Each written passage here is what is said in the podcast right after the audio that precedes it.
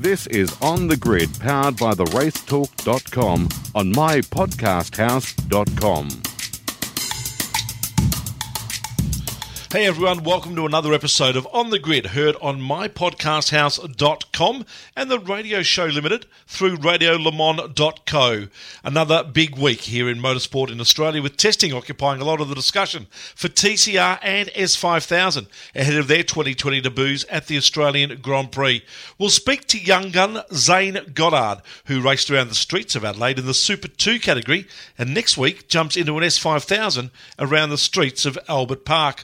We're also joined by Aussie Superbike racer Wayne Maxwell to have a chat about the weekend at Phillip Island, which saw the Jonathan Ray reign put on hold for another round. Richard Crowell and Dale Rogers from theracetalk.com to join us as well. But first, let's hear what's been making news here in motorsport, and we'll also hear from the people making the news. So the big story in the last couple of days is that James Courtney has left Team Sydney after just one round. Courtney was driving for the Wilkinshaw Andretti United team last season before teaming up with the former Techno Motorsport team this season, now known as Team Sydney. Courtney telling the 10 Network's RPM show on Sunday that the decision to move on was pretty much made for him. Yeah, it was a big commitment that was made in the start, which was a big part of my deal.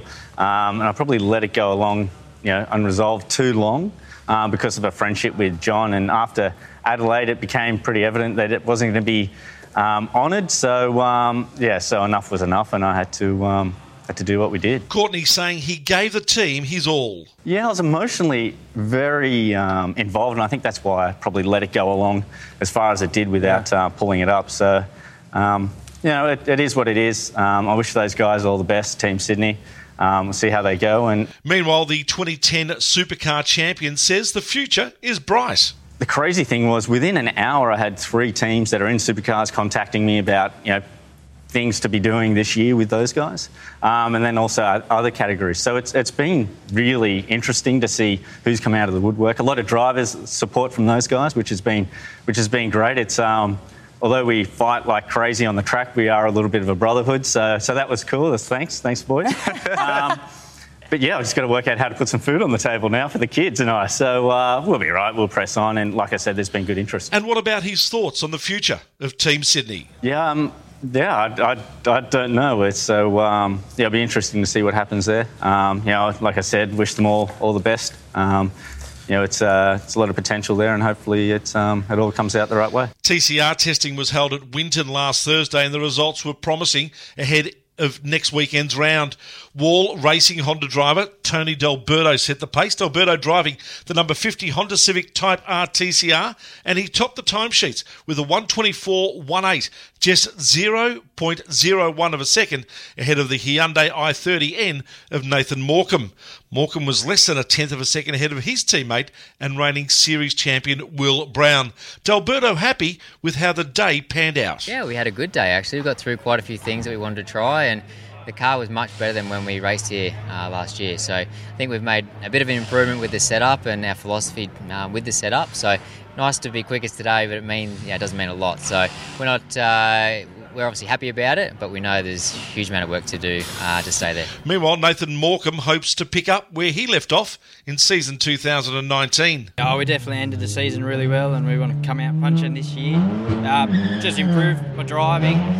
Just really got my head around this car, been working on it on the off-season, done a few tweaks here and there, just refined some areas, so definitely looking like we're showing some gains already, and really looking good and strong for the year. The S5000 class has completed its pre-season test at the Bend Motorsport Park ahead of its first round in the all-new championship at the Formula 1 Rolex Australian Grand Prix, which of course is at Albert Park next weekend. 11 of the V8-powered single-seat race cars were at the South Australian venue, with a raft of new drivers sampling the cars for the first time. Now, while the teams completed six 20-minute test sessions over the course of the day, there was no official timing collected on the day. James Davison, who drives an Aston Martin Vantage GT3 in the Block Pump GT World Challenge America, has also completed in the NTT IndyCar Series, most recently in the 2019 Indianapolis 500. He says these cars do bring back memories. Honestly, the moment I did the outlap, it reminded me of the Indy Lights car that I drove, which was a big, torquey V8 car, the previous generation, to what there is today. Definitely more power, but I would say less tyre grip, and a lot of fun to drive, really. I think they've achieved the right balance with what they've wanted to create here for the drivers and the fans. And yeah, I'm loving it. You know, we've been running on very old tyres, so curious to see what they're like on some better ones that aren't 400k old on the canvas, but so far I'm loving it. Lewis Leeds is the series confirmed driver for Gary Rogers Motorsport. He won at Albert Park last year in the Formula 4 series, and he says he's excited about starting an S5000 on that track. When I was at Phillip Island, it was a wet test day, so you know, I didn't get to send it out of corners and stuff. So now that we're here at the Bend, you know, great track, flowing, great for these sort of open wheel cars. So just loving it, you know, working with the team. Really grateful to be here with GRM. You know, they're such an iconic Australian team, and to reach out to me and to be involved with them and even in this championship is special. Meanwhile, with only a few days to go before the F1 cars arrive on the shores of Melbourne, Aussie Daniel Ricciardo is buoyed by his form in testing this year, especially the last day at Barcelona. It was nice to put some soft ones on and go. I don't think I've ever done a low 16 around here, so quickest I've ever been around Barcelona. I've been coming here since 2007, so long time going round and round, but I finally got a good lap. Ricciardo, though, realistic about where the team still stands in the pecking order. I mean, it's testing, you know, it hasn't been like perfect all the way through, and even now, obviously, it's nice to see your name at the top, but you never really know, and we also know we're not the quickest car right now, so it's nice to see your name up there, but come racing, we know we've still got some work to do. But I think, yesterday was a tougher one for us. I think we resolved a bit of that today. So I think we're nearly there. So it's been positive, and even the not positive parts, I think, have had a positive outcome. So we've learned. Speaking of F1, another Aussie is on the pathway, Oscar Piastri. He's on the pathway to the top flight of racing, having just signed a deal with Mark Webber's management, Jam Sports Management, of course co-founded by Mark and Ann Webber. Webber will mentor the young Australian who has been racing in Europe, and last November, Piastri became the first Australian to win the Formula Renault Euro Cup title, taking 7 wins, 11 podiums and 5 poles in the competitive 20-race season. Webber says he's excited with the talent of his young charge. What he managed to do last year in 2-litre was pretty special, particularly as he took control of the championship, and then the way he closed it out was pretty handy. And also what I've really enjoyed has been watching him still take on his education and continuing to do a lot of normal things that kids that age are doing. So the level of self-discipline and dedication that he's putting Monday to Friday into dovetailing his racing in and around his education is something which is to be admired at a young age, and I think that he's going to be able to shift that focus 100% onto his racing very, very soon, which is only a positive thing for him as well. So I like the qualities, like his attitude, and the racing is what it's all about. Obviously, that's the bit which I believe I can help at pivotal times. He's a good story so far and a long way to go, but he's working hard. Oscar Piastri, happy to have an Aussie icon in his corner. Yeah, I'm really excited to start working with Mark and Ann. Obviously, I think every person in Australia knows who Mark Webber is. So, yeah, pretty big name to have on my side in terms of how I'm going about my racing. Obviously, it doesn't change anything. My goals are still exactly the same. Just I've got some very good people in my corner now. All right, that's the week's news. Let's have a chat right here on The Grid.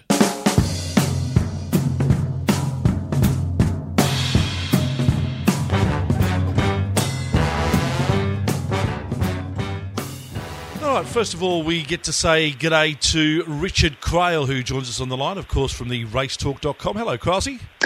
Shebexter, nice to be with you once again. We're in that funny little period between race meetings where we try and find some good storylines to talk about, and I'm excited about what we've got coming up. Well, all the news and information to dissect, but I think our guest tonight is a good story from what happened at the Adelaide 500 last week and what's about to happen at Albert Park in a couple of weeks' time. So looking forward to getting stuck into it. Certainly am, and I don't know if you could get 2 more different cars than what this man has driven in the last couple of weeks. They're both V8s.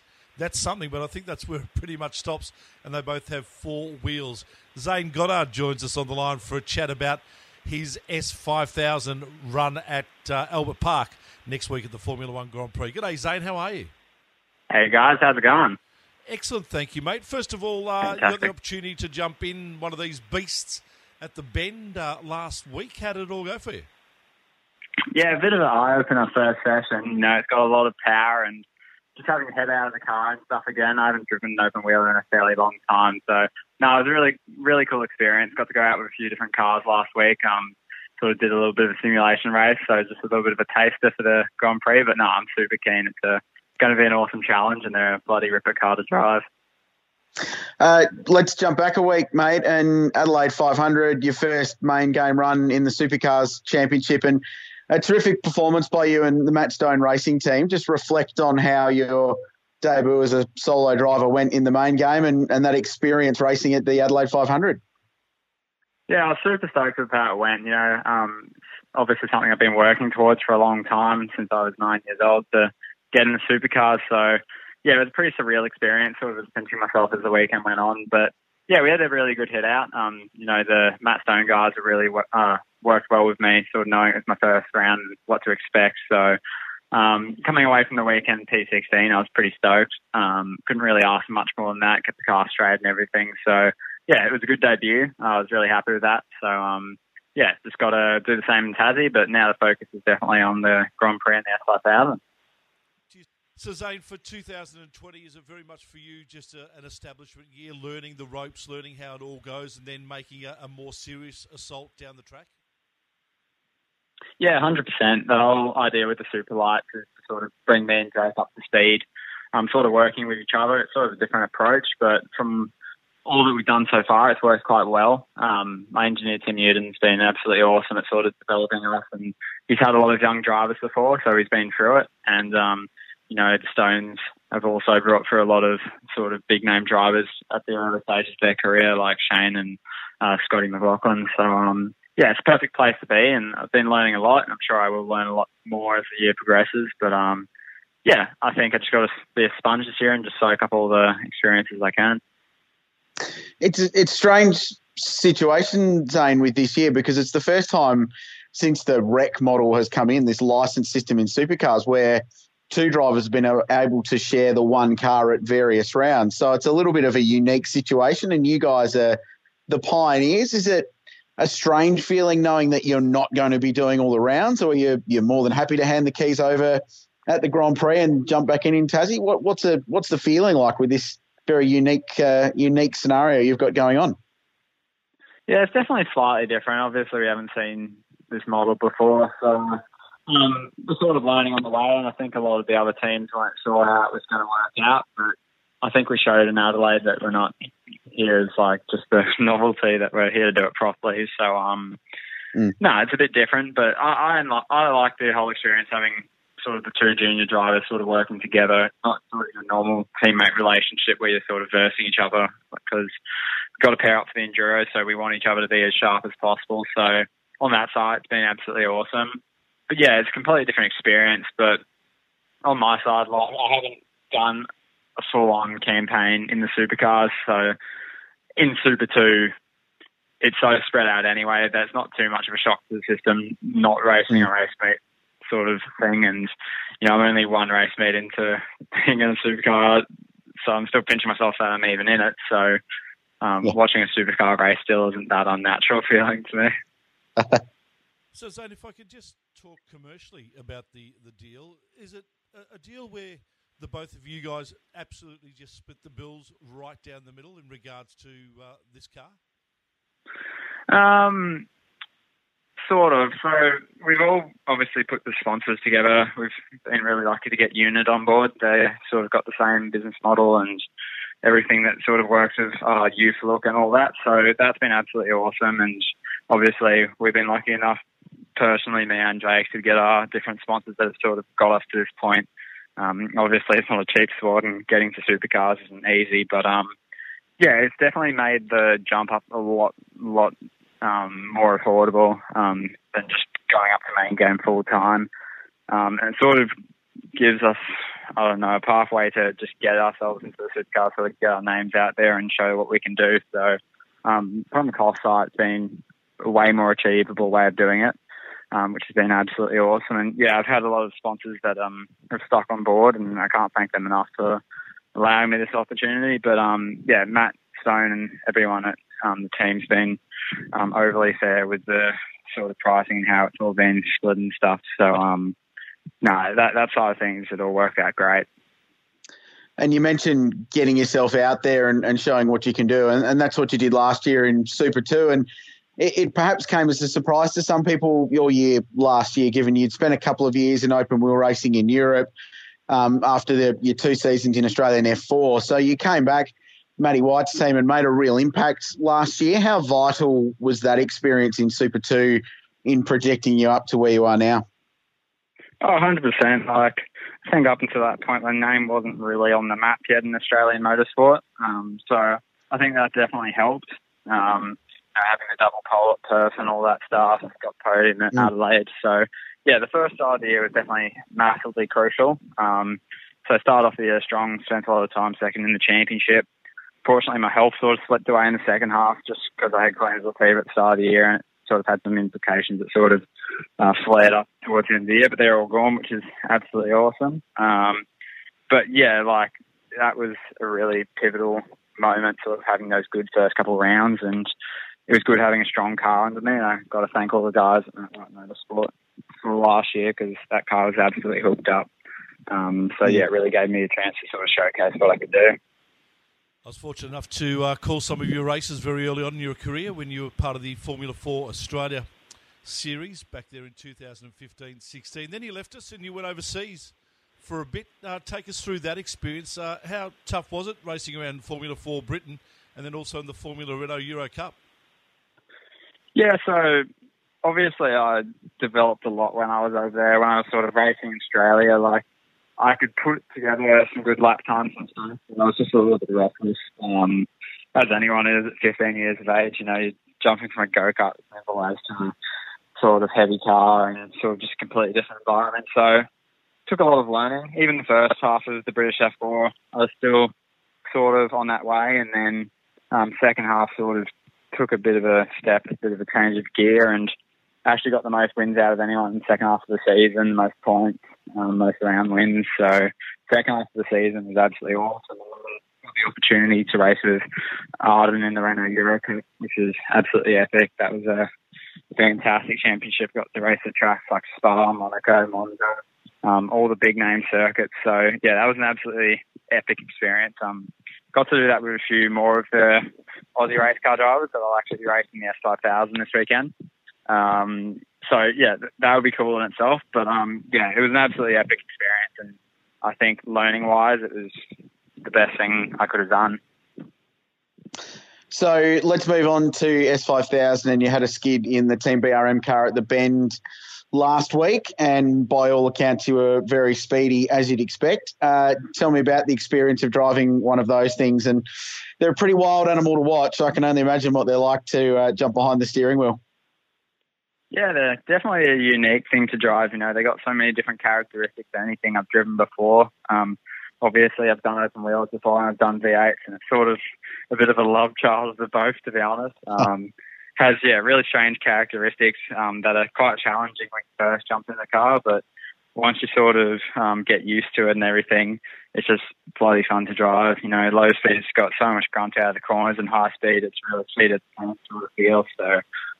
yeah, they're a bloody wicked car to drive, and, you know, GRM's done an absolutely amazing job making them. They're really, really good quality and everything. So, no, they're a cool car, and I think when we have a big grid of them racing at the Grand Prix, they're going to sound absolutely epic, and it's going to be a good spectacle.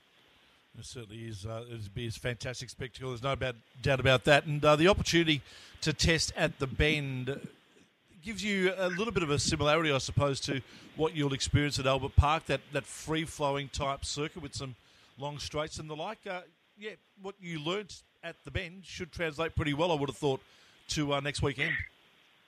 Yeah, for sure. It's a very sort of European-style track, really open, sweeping corners, which is sort of the model for the Albert Park.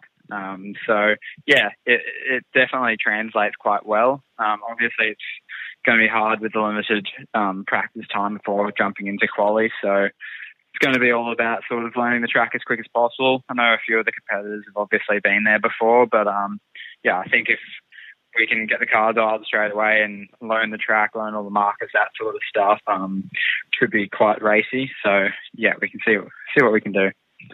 Now, when you say a few of the competitors have been there before, we should talk about that, because they have definitely been there before, because the Australian Grand Prix winner, you know, five, Giancarlo Fisichella, will be in the field. Rubens Barrichello, the most capped Formula One driver in the history of the sport, more than 300 starts, will be there. Alex Prema, who before he was known here as a supercar driver, was a gun open wheelbase in GP2 and in A1GP, where he won for Team France. He's going to be there, and the list will continue to build before the race. James Davison, who you'll be sharing a team with at BRM. Can you kind of believe you're going to be racing some of these fairly major surnames in the world of motorsport? Yeah, it's pretty insane when you put it that way. You know, racing some of the old F1 guys that I remember watching when I was young. I think some of them were in F1 before I was even born, which is pretty funny. Yes. But no, it would be an absolutely epic experience. You know, you learn the most when you're up against the best and when you're challenging yourself against the best. So, yeah, no, I'm just super keen. It's going to be pretty hectic being out on track with some of those guys. But just like any sort of race, once you're out on track, you can't think about that stuff. It's sort of just fire it down and get into it. But no, it's pretty epic. And the opportunity to reacquaint yourself with the guys at Team BRM, also a bit surreal as well, after you spent some time with them back in Formula 4 in the day. Yeah, it's really cool. It's a team that I did my first test with in cars and my first season. So, yeah, it was absolutely epic to come back to them, to have Mark and Craig there and my old mechanic Shano. So, no, it was a bit of a nostalgic moment, but absolutely fantastic, and you know, I've learnt so much, and I learnt a lot there, and you know, that was a pivotal part of my career. You know, when you're young, that's sort of when you sort of pick up the traits that you take on to later in your career. So yeah, that was a pivotal part of who I am now, not as just a race car driver, but as a person. So yeah, it's pretty cool to be back there, and yeah, I'm keen to work with them again.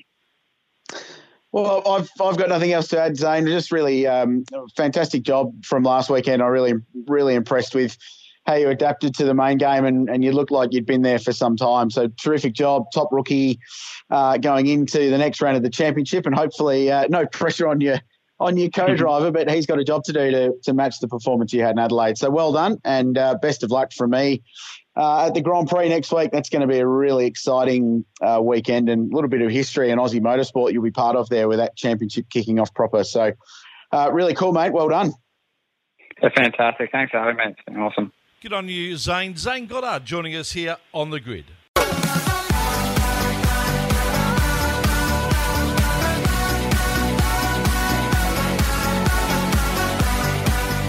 All right, as we continue with the show, Richard Crowell in our Adelaide studio, and joining us also from theracetalk.com is Dale Rogers. G'day, Dale. Tony and Rich, how are you? Nice to be on the show again. Big week in motorsport. As H.G. Nelson would say, a week where too much sport is barely enough. Oh, this was a massive week in motorsport, wasn't it? We all felt that things were not right at Team Sydney from their performance in Adelaide and the change of sponsors and all that sort of stuff, but I don't know if anyone could actually foresee what was going to happen just a few days after the actual, or a week after the actual Adelaide 500, Richard. Yeah, unfortunately, it's all been a bit of a carambolage, hasn't it? Google that if you don't know what it means. Yeah, and so James Courtney leaves the team a week after the opening round of the championship and a week before the series heads to Albert Park for the Australian Grand Prix in round two. So all of a sudden, Team Sydney's down its big-name driver and the driver that the team was built around. This was the big impetus to get this thing up and running, was that James Courtney, the 2010 Supercars champion, was going to be part of this team and the lead driver for it, and he's walked away from that outfit after just one round, and taking with him his sponsor Boost Mobile, who had agreed to step up and sponsor his car, at least at Adelaide and potentially for the rest of the year. So it's a massive turning point, and it's another chapter in this rather unfortunate story that has basically continued apace since this team was launched at Bathurst last year. For those that haven't followed it, there was a long-running wrangle over who actually owned the rights to the team and then where it was going to be, and the Webbs ultimately got hold of it, and they were going to move to Sydney after the Adelaide 500. Chris Pither wasn't announced as a driver, even though everyone knew he was going to be there, and he rolled out at the test day, had a shocking test day, last-minute addition to Boost at the Adelaide 500. And the story goes on. There's many more layers to it than that. But it's all been pretty messy, and we unpicked a lot of it last week. But now all of a sudden we're unpicking more because James Courtney's taken his bat and ball and walked. I've got no doubt he'll land a pretty nice enduro drive somewhere in the second half of this year's championship. But it leaves a hole on the grid, and it leaves a really unfortunate taste in the mouth of people following this sport at a time when no one wants that to be a thing because we've got enough to deal with. So challenging times for Team Sydney, and where they go from here is anybody's guess. I think you really got to look back to the history of Bathurst, Rich and Tony, that what was launched was actually not real. I hate to say that, but it was premature. The team wasn't in any way a structure that could go racing. There was doubts about Rex. There was, as Richard just said, there were doubts about ownership. It almost seems as though to rush out the good news at Bathurst was almost the time when this whole saga began. There was, if it had been announced in December or January, at least there might have been the structure behind it. To me, it just sort of fell from disaster to disaster to disaster.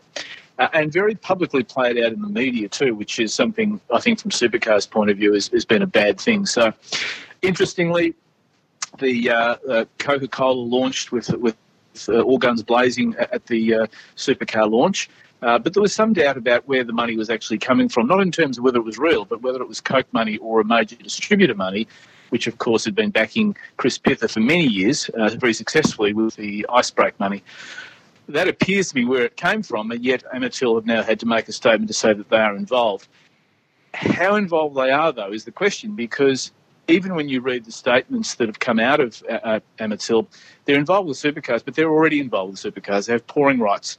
They have other brands involved with supercars. So, and, of course, a red car turning to a Boost car overnight at Adelaide with a black Coke logo on the back quarter of Courtney's car suggested to the wider world that this thing really wasn't in any great shape at all. So it's a shocker for supercars. It's a shocker for the sport because we don't need this. It might keep it in the headlines, but for all the wrong reasons. I guess the big question, though, is who is going to drive this car at Albert Park? Yeah, well, that is a big question. And there's been a fair bit of speculation in regards to what has happened at Team Sydney. One bit of speculation that I'll throw into the mix as well, and that would be the inclusion of Boost Mobile onto James Courtney's car for the weekend of the Superloop 500. From hearing what James Courtney had to say on RPM, it would seem that there was an arrangement between himself and also Team Sydney, and that would, I would suggest, be around money. James didn't seem to think that was going to be forthcoming from the team. I would suggest that maybe the reason why Peter Adderton did come onto the car was effectively just so James could actually get some payment out of it and then move on. It would seem otherwise James was going to be financially out of pocket, I would have thought. Yeah, look, there's almost no doubt that what the reason James left was probably a financial one more than anything, because ultimately the performance would have come. Was he going to win races? No, definitely not. But he's got a 888 car, and if you can engineer that to 80% of the 888 cars, you're going to end up somewhere in the top 10, aren't you? So, there's no doubt. Look, we can speculate on all that until the cows come home, and that's probably not healthy. And ultimately, if there's budget, it really doesn't matter where the Coke sticker comes from. I've talked about this before, having Coke on the car is better than not having it because it's such a famous brand and it draws people to it. But it's just the process. It's the process, like Dale said, that this whole thing has played out so publicly, even to the point where media outlets this week have been speculating that Pither was out of his seat and have subsequently had to retract that statement But this is what this situation is doing. It's causing people to dig and causing them to dig deep for stories, some of which may not even be there, but it's all negative speculation.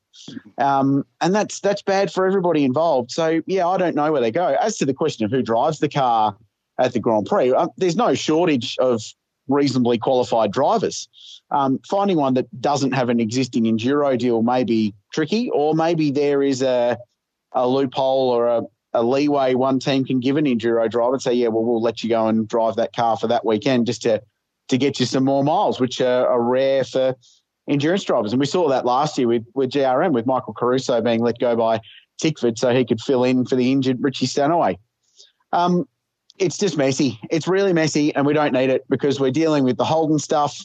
We're dealing with new speculation over what happens with Gen 3 and the critical steps the series has to make to move forward. And all of a sudden we get this lumped on it as well, when what we really needed was a stable 24-car grid and good racing, and then worry about all the other stuff behind the scenes. So it's just a bad look for everyone. And someone, whether it's supercars or whether it's the webs or Coke or I don't know who, someone's got to come out and go, here's the deal. This is exactly what's going on. And the reticence of Techno to speak to the media at any great length is really frustrating when you just want answers. So that's the situation, isn't it? It's a frustrating situation. Almost to put a full stop on it, though, Rich was, of course, a very vocal sponsor. So once the bushfire was perhaps even calming down a little bit and the CFA were in putting it out, Peter Addington launched into everything again to fire it up again. And that's his way. That's the sort of character he is. But, again, it was probably let's stoke the fire and get another week out of it, because he was incredibly volatile in his comments on Instagram last week. But I agree with you. That supercars and Techno need to stop this. They need to put a peg in the sand quickly. We need to go to the Grand Prix, put on a good show. You know, there were some real highlights out of Adelaide, and they're being dwarfed now by this. You know, the Kelly Racing performance in Adelaide was outstanding with the two new Mustangs. There were a lot of good things happening there, but they're just not getting any traction because this is dominating, and I agree it has to be stopped. Yeah, totally agree with you there, Dale. Well, let's look forward to to the Grand Prix for a little bit, and you're right, there were some fantastic performances, and one that comes to mind is that of Tickford Racing, and the fact like they might have just put their hand up to say, we're actually really going to compete and compete hard against Red Bull, Holden Racing, and also DJR Team Penske, and give this a fair dinkum crack.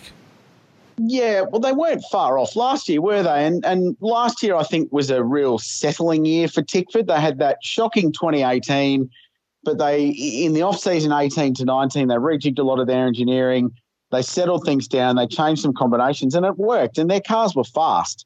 Yes, they had the Mustang advantage at the start of the year, but they maximised that. They were competitive at every round with at least one or two cars. I think the competitive or the important thing for them at the weekend was that more often than not, they had all four cars, if not in the 10, very close to it. And that for that outfit is going to be really important. And you expect Will Davison and Cam Waters to take a leading role in that outfit. Will Davison in the 23 Red Racing. It's a satellite team on paper, but in reality, it's all part of Tickford. You expect them to take a leading light, and they did, but Lee Holdsworth was solid. And Jack LeBrock's going to get up to speed in that car very quickly. It's a massive step from what he was driving last year. So that's going to be a big jump, and he'll take a couple of rounds to get up to speed. But when he's there, I fully expect him to be a top 6 or 7 contender on and off as well. So if they can nail consistency and their cars are good everywhere, then there's no reason why they can't build as the year goes on. And by the time we get to Darwin or Townsville in the middle of the year, they are regular top 3 contenders like we're used to seeing from that squad. And they're playing for wins with at least one car at every weekend. And the sport needs that. We spoke last week about how important it is for Chas Mostert, Adam DeBoere, and that new combo at Walkinshaw Andretti United to be good, not just for them, but for the sport, because as a game, we need them competitive. It's like AFL. AFL needs the Collingwood Football Club to be competitive most of the time, whether we like that or not, because they've got the biggest membership base and all the corporate support. So the sport as a whole is healthier when they're competitive. And it's the same with WAU. It's the same for Tickford. They're the big money players. They're the high-profile teams with the biggest support. So I was there at the front competing with DJR Team Penske and 888, then that's good for everybody. So just cross our fingers and hope they nail it. And all the pressure's on them. No pressure, boys. Well, as a Demon supporter, I can't stand that analogy, but I accept it. But having said that... Well, I don't like it either, Dale, being an Adelaide Crow supporter and being on the end of a couple of preliminary final losses to the Collingwood Football Club. But I think I'll take your point. You're right. But one of the great things I think that's come out of it is that no matter what brand of car they're driving, Chas Mostert and Cam Waters seem determined to carve each other up again, because their little battle in Adelaide was fantastic, and that will continue. And I agree with you. I think Cam is stepping up. He will be really their gun this year. He has to be. Will Davidson's doing an awesome job, I think, in the 23 car, brand new car this year for him. And you're right. I think Jack will be he'll just come on nice and quietly. Remember, Lee Holdsworth did the same last year. We were talking in about June last year that Lee Holdsworth was, dare I say, driving for his career.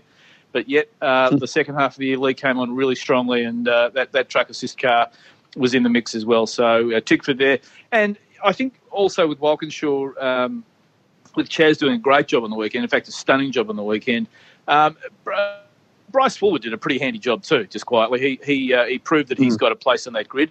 And, it's great to see these Super 2 guys coming up year after year after year. And in the main, I say there's a couple of props that don't make it, but in the main, the cream rises, and they're absolutely ready to go into this supercar field.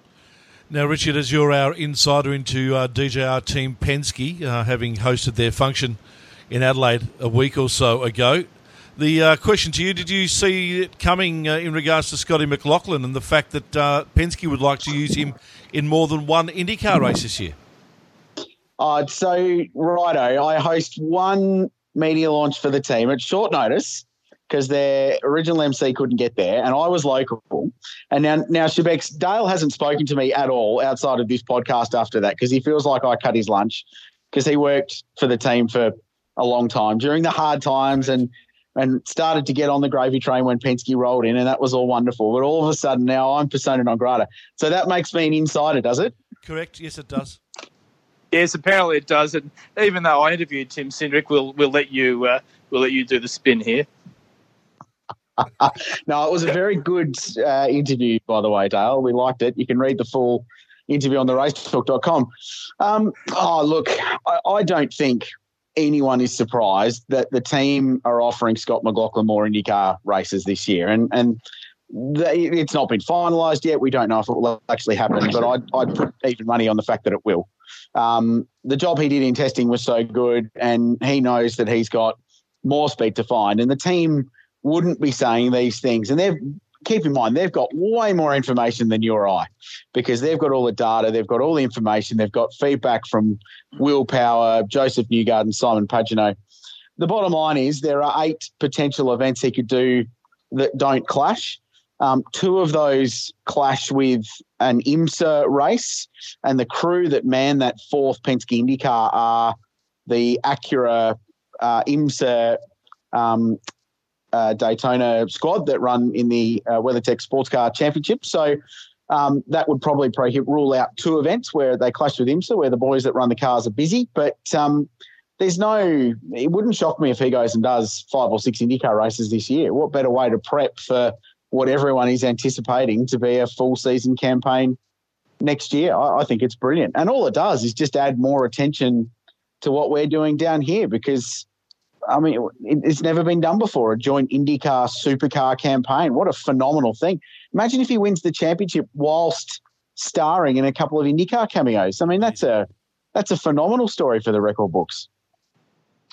I think that, Richard, what they are doing, Scott, is exactly what you'd expect from Penske. That they have such a strong culture with their drivers, as you said, I was fortunate to work with them for some time. But the drivers are really what Roger embraces, and when he has drivers in the roster that he believes, and Tim Cindric and the other guys believe are coming up, they really embrace them and bring them on. And they see something in Scott that they like. He fits the Penske mould beautifully. He's a sensational driver. I think, Rich, you said to me at Adelaide that perhaps we are seeing something here where we're not actually seeing it. That he is, he could be the best of the year by a country mile, and they've seen it. And you're right. I mean, Will Power, all the guys are down there. Joseph Newgarden was there. you know, Roger Mears went down there to look after Willard. So, you know, they are serious about Scotty, and his career is well cast, whether it's, you know, where it goes. And he'll be a Penske driver until he decides to hang up the helmet. And, you know, you've just got to pat him on the back. It's a sensational performance. And you know, just think back to our old mate Marcus Ambrose, who, when he vacated the seat, said to Roger and Tim, "That's the bloke you want." So, you know, it's a great story, and I agree with you. I mean, if we can get some international coverage of Scotty kicking ass in the US whilst he's trying to defend his Supercar Championship, it takes all this other rubbish away and gives great stories into the media for supercars. But let's just moderate this very quickly though, because what now we've seen a shakedown rookie test at Sebring, 1 day of a 2-day open test, day one being rained out, and a rookie orientation on an oval. So, you know, we're talking him up. It's going to be a long process to become competitive. And even if he's fast in testing, it's going to take some time. So we're naturally going to overhype this, because we all know Scotty personally, and we all rate him, and we all like him as a person. So naturally, we're going to give him a big up. And we all think, with our experience, that he can do the job, no doubt. But there are going to be some blips on the radar. I've got no doubt that he's going to go to a race and he'll have a shunt, or he'll fence it in practice or something like that. But then we've all just got to recalibrate and go, well, hang on, he's a rookie in open wheel racing. He's done some Formula Ford, and that's it. So, yeah, look, I agree with everything you said, but we've just got to, I suppose, keep in the back of our minds that there's going to be some pressure on him, and that the road to being an IndyCar star may be a little bit bumpier than we all think. But with the backing of that team, I think most people that know are quite convinced that he's capable of doing the job, which is just amazing. Yeah, I'm sure he is. Dale, F1 testing has concluded. The cars are being packed away and sent down to Melbourne. They'll arrive here, I think, on Sunday, Melbourne time. Any interesting results out of testing? One that we heard Daniel Ricciardo talk about earlier in our news segment was the fact that he had never been around Barcelona as fast as he did in his car on Sunday in that first session, to the extent that he actually took the fastest time in that session on the final day. Yeah, look, Renault have done well, Tony. There's no question about that. They've come on really quite slowly. They didn't do anything in the early weeks of the early days of the test, but they came on strong second week. Yeah, look, there are some winners and losers here. Mercedes have had some extraordinary reliability problems, which is so un-Mercedes-like. They changed 3 engines in the last couple of days. 2 were sent straight back to the UK for analysis. And Williams also suffered some engine problems using that Mercedes power unit. So a little bit of nervousness about that. Obviously, the engines are never the same. There's developments, and the way they are put into the new chassis is an issue. So there is some nervousness around that. Mercedes clearly are, you know, the pick of the bunch. There's no surprises there. If you look back to last year, Ferrari came to Melbourne as being king of the kids in testing. The fascinating thing this week, though, is that whilst last year we thought that the Ferrari had the power unit that could actually take on Mercedes, particularly in a straight line, they couldn't hold the Mercedes at Barcelona this time in a straight line. So there are some issues there for Mercedes, and there's also talk already that if the thing is not as good as they think, they'll be looking to 2021 early in the season, because the rules are so different. Red Bull, interesting. They had some problems, definitely had some niggles, and they came on pretty hard at the end. Max had a big go at the end on a C4 tyre, didn't quite get there. Probably didn't show their hand, as Red Bull often don't. But I think in the midfield, the winner really there is Racing Point. They've done an awesome job in testing, and I think when you look at McLaren, who probably have been overshadowed by Renault in testing, and Ricciardo, as you said, Tony, finished up in the top 3 and only 0.7 of a second behind Bottas and Mercedes in the final times. But Racing Point also did a great job, Perez particularly. So I think the McLaren, where they really finished easily in 4th last year, now that midfield really looks pretty strong, because Renault have come on and Racing Point have come on as well. So some really good things have come out of it. Mercedes, yep, will probably come as favourites, albeit that there might be some reliability problems. Williams ran more testing this year than they did last year by a country mile. They've closed the gap to the back of the field, so let's hope that they can get amongst it. Haas were not really that strong. Again, that sort of up and down seasons they've had appears not to have been that strong in testing. But the midfield looks really, with Racing Point, Renault and McLaren as the battling for fourth. And I guess we're probably just not quite sure where Red Bull sit against Ferrari. That will be the big one. But you'd have to say that it's Lewis and Bottas are coming here as favourites. Boys, it doesn't matter, because we're going to get to Albert Park and there's going to be 100,000 Formula One fans there. And what's going to happen is in the morning on Sunday, not that long before the Australian Grand Prix, some proper open wheelers are going to be on track, and 120,000 people are going to have their eardrums destroyed like they should when they go to a Grand Prix, but don't anymore, because the current Formula One cars sound rubbish. And that's because S5000 will be racing there for the first time as a championship round. They'll be racing for the Alan Jones Trophy, the 40th anniversary, of course, of the 1980 World Championship.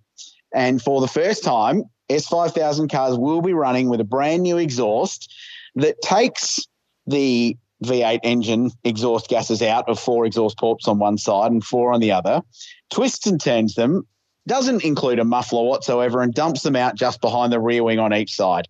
They are the loudest, most remarkable things you've heard. They're going to make Formula One look really terrible. They'll be 20 seconds a lap slower, but it doesn't matter. They will sound faster, and they are going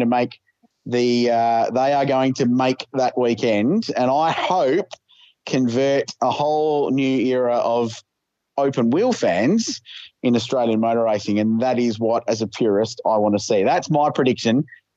Testing is a waste of time.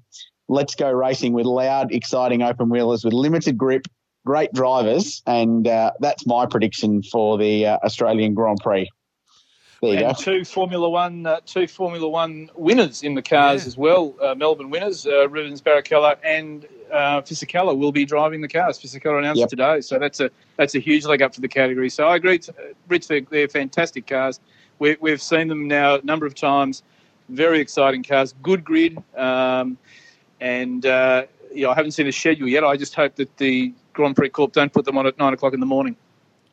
No, they're not. It's not quite 9 o'clock. It's a bit later than that. But I do know that the S5000 and Carrera Cup races are back-to-back, and they'll be the two best-sounding races of the weekend. It's going to be great. There's going to be 15 or 16 cars. There's still one or two drivers not yet announced that will be announced before it, and I bet they're announced before we actually go live, but that's just our fate. That will move the needle even more. From a sporting point of view, perhaps not from a household name point of view, but from a competitive point of view, they're going to be great. So this is a deep competitive field. There's 10 or 11 guys in it that I think are going to be super competitive. The cars are going to look great. They'll sound great. Hopefully the racing's good. Albert Park traditionally isn't a brilliant circuit for racing. Hard to pass. Not a lot of big stops after a long straight. So unless you can pull a move off at turn three, it can be a little bit difficult. But I hope the racing's really solid. But they're going to look good. They're going to sound good. And it's a great, exciting era for Wings and Slicks fans in Australia, because we've been crying out for something like this for a long time. I'm an unashamed fan of it, and cannot wait to see what this goes on. And that new exhaust, boys, it is earplug worthy when you're standing on the fence. They are so loud, and you feel it in your chest like an old Formula One car. It sounds like a V8, not a Judd 3.5-litre V10, but it's properly loud, and that for mine is very, very exciting. Very much looking forward to it. Guys, we're going to leave it there. Thank you so much for your time. Look forward to talking to you next week as we do a full preview of what is going to be the 2020 Rolex Australian Grand Prix. Thanks, boys. Looking forward to it. Grand Prix week's always a good one. Let's hope the coronavirus stays away, and the only coronas we're talking about next weekend are the ones we're having at the pub on Friday night for the annual On The Grid get-together. Which we'll give you more details about next week. Dale, good on you. Talk to you next week. Thank you, Tony. Great to speak, guys. Look forward to seeing you at Albert Park next week. Good on you, Dale Rogers. And Richard Crowell joining us here on The Grid. Stick around. Wayne Maxwell to join us in just one tick. This is On The Grid on mypodcasthouse.com. Well, while England might be saying goodbye to a prince, Phillip Island is welcoming one back. The Prince of Phillip Island, Wayne Maxwell, joins us on the line to have a chat about what was a pretty special weekend. G'day, Wayne. How are you? Very well, thanks, Tony. Thanks for having me. Oh, thanks for coming on, mate. A great weekend for you at the start of the 2020 Australian Superbike season. Congratulations. Yeah, look, it's a dream start, really. Obviously, when I was left in the lurch at the end of last year with Suzuki, this opportunity came up, and in my wildest dreams, and I never thought the first race of the year would work out this way. So, yeah, full credit to, obviously, everyone involved, and it's a great way to start our 2020 campaign. One thing that we did notice, the grid, once again, very competitive in Australian Superbikes. And, gee whiz, any win that you take against some of that competition is a good win. Yeah, absolutely. It's a very strong field. Like, there's guys in the championship as well, too. So, it's, yeah, it's very difficult. And, yeah, look, as I said, dream start. The first time I racing with KTEX Ducati was unbelievable, and yeah, I couldn't be happier. And it's just yeah, it's one down and six to go. Jumping off a Suzuki onto a Ducati, mate. The major differences for you? Yeah, look, obviously this is the first year of the Ducati with the V4 engine. They've obviously been traditional V twin, but gone to the V4 similar to the MotoGP bike.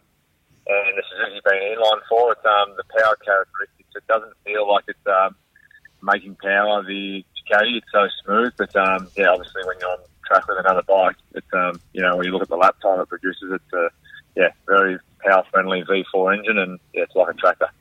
I know you know Australia's tracks pretty well, but the fact that you open the season at Phillip Island on a new bike gives you just that little bit of confidence to go probably that little bit harder, because I think it would be fair to say that Phillip Island would have to be your most favoured track and probably your most winning track.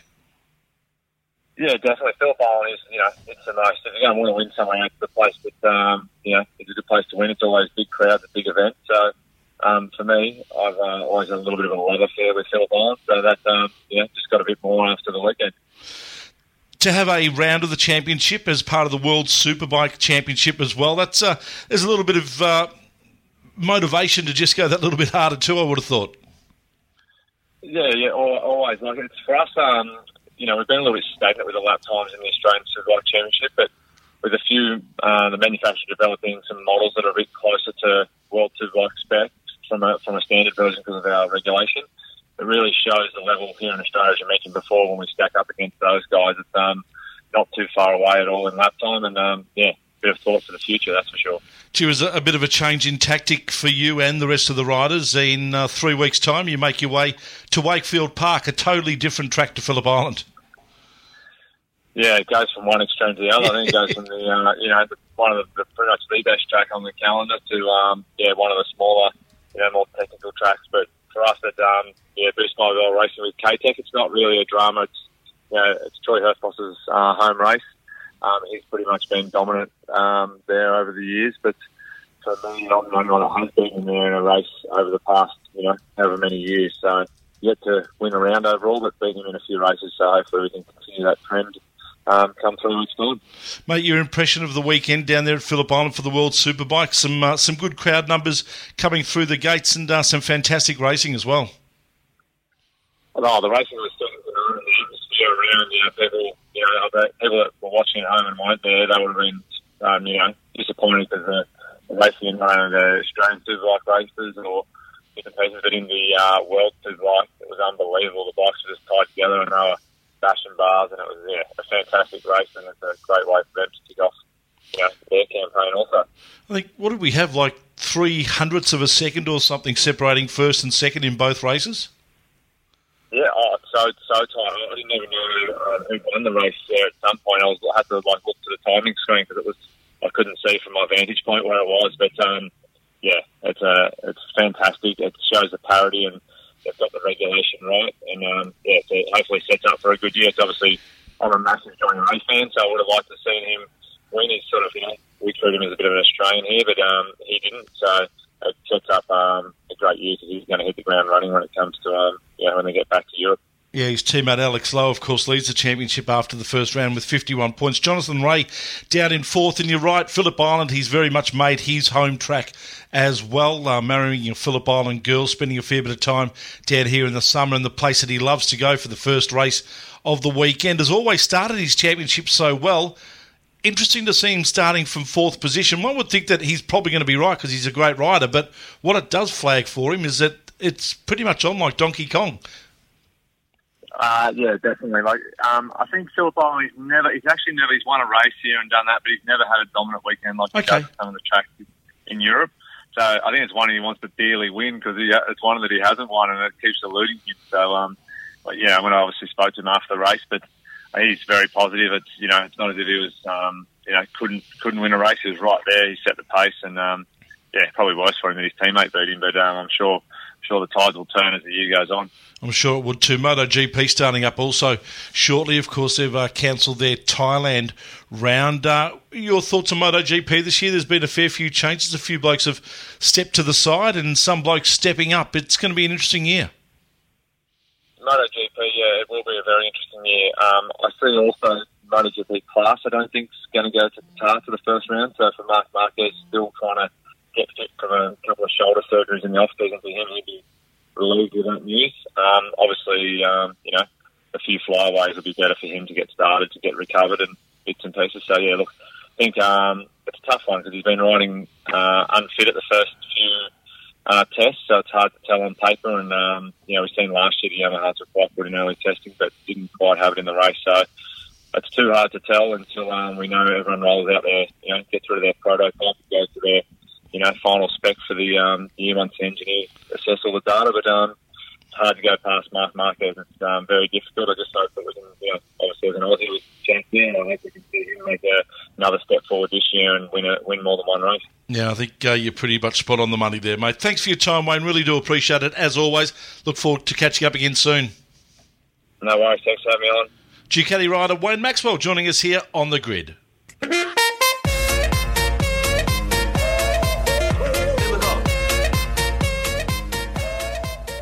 That wraps up our show for another week. We look forward to catching you next week right here on The Grid.